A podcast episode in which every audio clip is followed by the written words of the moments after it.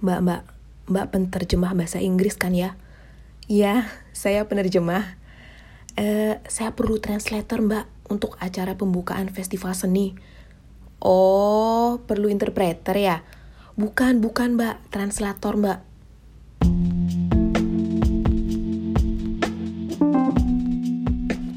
Selamat datang di podcast Being a Translator. Nama saya Desi Mandarini, saya adalah penerjemah dan juru bahasa lepas untuk pasangan bahasa Inggris Indonesia. Saya memulai karier sebagai pengajar bahasa Inggris, kemudian tidak sengaja terjun ke dunia penerjemahan, dan akhirnya memutuskan memilih untuk menekuni profesi sebagai penerjemah dan juru bahasa lepas hingga saat ini.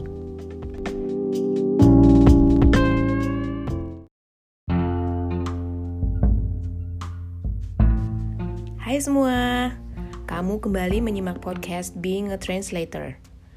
Episode ke-6 ini tentang profesi penerjemah dan juru bahasa. Selama ini saya masih sering ditanya tentang perbedaan translator, interpreter, dan tour guide atau pemandu wisata. Apa hubungannya? Jadi, saya sering disangka pemandu wisata setiap kali saya menyebutkan profesi saya. Dan sepertinya masih banyak yang belum paham apa sebenarnya yang dilakukan oleh penerjemah dan juru bahasa. Yuk, simak terus untuk mengetahui lebih lanjut. Baiklah, penerjemah dan juru bahasa adalah dua profesi yang serupa. Penerjemah adalah seseorang yang bekerja menerjemahkan teks dari satu bahasa ke bahasa lain. Teks yang diterjemahkan bisa mengenai bidang apa saja, mulai dari kesehatan, keuangan, teknologi, pariwisata, hingga karya sastra.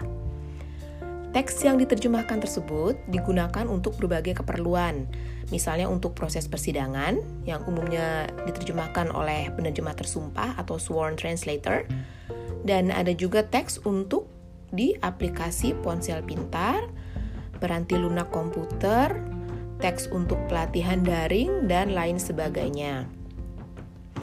Nah, laman atau website berbagai perusahaan dan lembaga resmi negara pun tidak ketinggalan juga ikut diterjemahkan. Di Indonesia, jumlah orang yang bekerja sebagai penerjemah masih sedikit, dan jumlah yang terbanyak adalah penerjemah bahasa Inggris ke bahasa Indonesia. Selain itu, ada penerjemah Indonesia yang menerjemah ke dalam bahasa asing lainnya. Dan ini jumlahnya masih tergolong sedikit dan bisa dihitung dengan jari.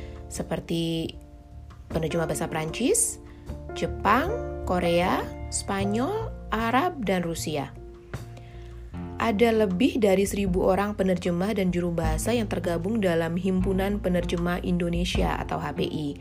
Dan saya yakin ada banyak lagi di luar sana yang tidak tercatat sebagai anggota HPI.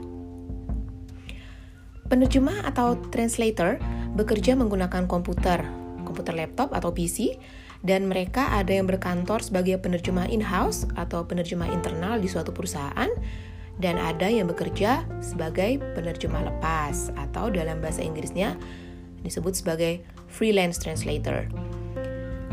Dalam menerjemahkan teks, penerjemah dituntut untuk teliti dalam bekerja mengalih bahasakan suatu teks dari bahasa sumber, yaitu bahasa asingnya dikuasai, atau sebaliknya, dan memiliki pengetahuan yang mumpuni mengenai tata bahasa untuk pasangan bahasanya aspek budaya dan nuansa bahasa dari kedua bahasa yang dikuasai juga harus diketahui dengan sangat baik. Tak ketinggalan juga harus ada pengetahuan tentang bidang yang menjadi spesialisasi penerjemah tersebut atau bidang teks yang sering diterjemahkan. Selain itu, penerjemah juga dituntut untuk memiliki keterampilan membaca, menulis, berbicara, dan menyimak yang baik. Keempat keterampilan berbahasa itulah yang menjadi modal dasar bagi penerjemah di samping penguasaan bahasa asing. Dan jangan lupa, penerjemah juga banyak berurusan dengan klien global. Artinya apa? Mereka berurusan dengan klien di zona waktu yang berbeda. Oleh sebab itu, tenggat proyek terkadang mengikuti zona waktu negara lain seperti Amerika Serikat atau Prancis misalnya. Jadi, penerjemah kerap kali harus bekerja dari malam hingga pagi hari untuk memenuhi tenggat.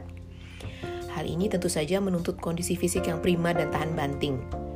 Selain otak harus berpikir keras, jemari mesti terampil mengetik untayan kalimat yang bermakna, Mata tetap jeli menatap rangkaian kata di layar komputer, dan bokong serta punggung dan leher harus kuat menopang tubuh yang duduk di depan komputer setiap saat. Meskipun terdengar sederhana, mengolah kata ya, tapi pekerjaan ini mengharuskan penerjemah memiliki ketahanan mental dan fisik yang prima. Baiklah, itu tadi adalah gambaran umum tentang profesi penerjemah, penerjemah tulis ya.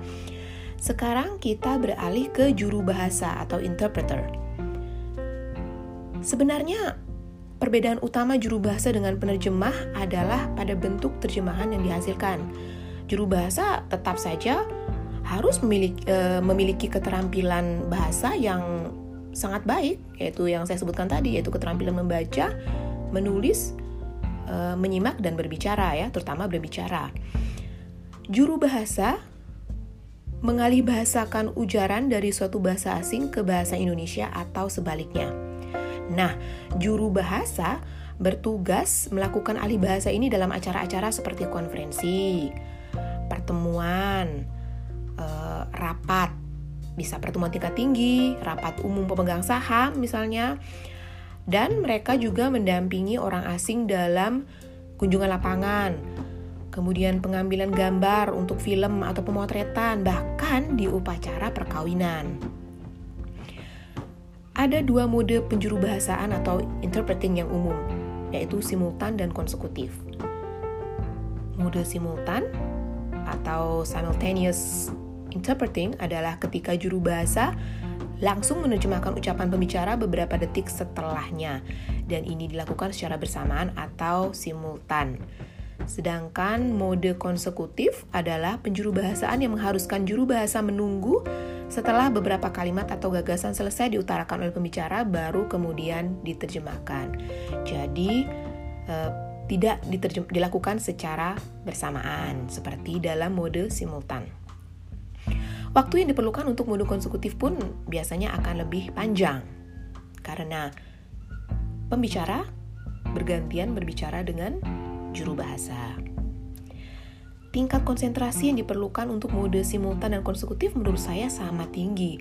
Bahkan terkadang konsekutif lebih sulit karena ada risiko kita lupa apa yang diucapkan sebelumnya oleh si pembicara. Nah, di sinilah letak pentingnya membawa buku catatan untuk mencatat hal-hal penting yang disampaikan pembicara. Misalnya, angka-angka seperti tahun, kemudian eh, nama orang, nama tempat, dan istilah-istilah khusus lain. Jadi jangan sampai kita sebagai juru bahasa terus-menerus meminta pembicara mengulangi ucapan mereka. Lalu ada lagi mode simultan yang disebut whispering, yaitu juru bahasa duduk di samping orang yang memerlukan terjemahan dan membisikkan terjemahannya secara langsung. Situasi yang memerlukan mode whispering adalah misalnya rapat kecil yang tertutup dan jumlah pesertanya sedikit. Penjuru bahasan simultan untuk konferensi mengharuskan juru bahasa bekerja dari dalam bilik kecil atau booth yang dilengkapi dengan Simultaneous Interpreting System atau SIS ya, SIS kita menyebutnya. Booth ini mampu memuat dua orang di dalamnya yaitu para juru bahasa ya, biasanya ada dua Kemudian peserta konferensi akan menggunakan alat earpiece uh, dan receiver yang menerima suara terjemahan dari para juru bahasa di dalam booth untuk mereka dengarkan. Kalau kalian ingin tahu bentuk alat SIS dan interpreting booth, bisa lihat di show notes untuk episode ini ya di www.desimandarini.com slash blog. Oh ya, penjuru bahasaan selalu memerlukan dua orang juru bahasa untuk bekerja secara bergantian. Mengapa? Manusia memiliki keterbatasan dalam menjaga fokus. Belum lagi juru bahasa harus bicara dalam waktu yang lama. Dan risiko yang paling jelas ya tenggorokan kering dan otak tidak lagi bisa berkonsentrasi setelah 30 menit menerjemahkan secara simultan atau konsekutif ya. Di sinilah peran juru bahasa kedua diperlukan untuk menggantikan rekannya setelah berbicara sekian lama. Belum lagi ketika pembicara konferensi bicara dengan sangat cepat seperti dikejar setan. Ini juga salah satu tantangan terbesar bagi para juru bahasa. Juru bahasa juga harus memiliki fisik yang kuat loh, karena terkadang mereka dituntut untuk ikut turun ke lapangan beserta bersama dengan klien. Ada yang harus mendampingi klien berkeliling perkebunan seharian yang tentu saja membuat kaki pegal, sementara otak harus terus bekerja. Saya juga pernah mendapat cerita dari seorang juru bahasa senior bahwa beliau pernah diminta ikut mendaki gunung karena itu merupakan bagian dari kunjungan lapangan yang dilaksanakan oleh si penyelenggara acara. Nah, kalau saya ya, saya syukurnya belum pernah diminta mendaki gunung lewat di lembah.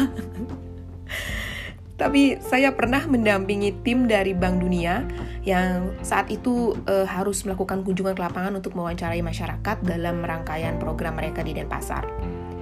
Saya juga pernah mendampingi tim dari Office of Transport Security dari Australia ketika mereka melakukan assessment di Bandara Ngurah Rai Bali selama satu minggu. Wah, itu saja sudah cukup membuat saya lelah karena kami harus berkeliling di area bandara hingga ke bagian kargo dan airside. Baiklah, sekarang pasti kalian sudah memiliki gambaran ya tentang perbedaan penerjemah dan juru bahasa. Eh, sebelum saya lupa, pengucapan dan ejaan yang benar adalah penerjemah, bukan penterjemah ya. Karena huruf T akan lesap setelah bertemu dengan awalan P, setelah diawali diawali dengan awalan P dan berubah menjadi N. Mengapa? Lihat pedoman umum ejaan bahasa Indonesia ya untuk info selengkapnya mengenai pedoman ejaan yang benar. Nah, apakah kalian tertarik untuk memilih salah satu atau bahkan kedua profesi ini? Kalau iya, apa yang membuat kalian tertarik? Kalau saya sih suka keduanya dan kebetulan saya menjalani keduanya. Kalau kalian ada pertanyaan atau komentar mengenai pekerjaan penerjemah atau rujuk bahasa, silakan sampaikan bisa melalui Twitter, email, atau voice message. Uh, keterangan selengkapnya tentang ke mana harus mengirim uh, pesan komentar bisa dilihat di show notes dan deskripsi episode ini. Tetap semangat, tetap produktif, dan sampai jumpa di episode berikutnya minggu depan.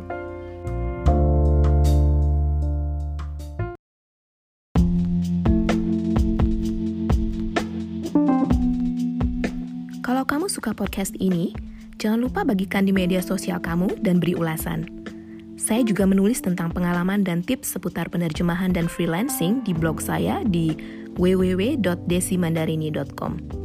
Kirimkan pertanyaan, komentar, dan masukan kamu ke alamat email hello at desimandarini.com atau ke Twitter di DF Mandarini. Tertarik untuk menjalani karier sebagai penerjemah lepas?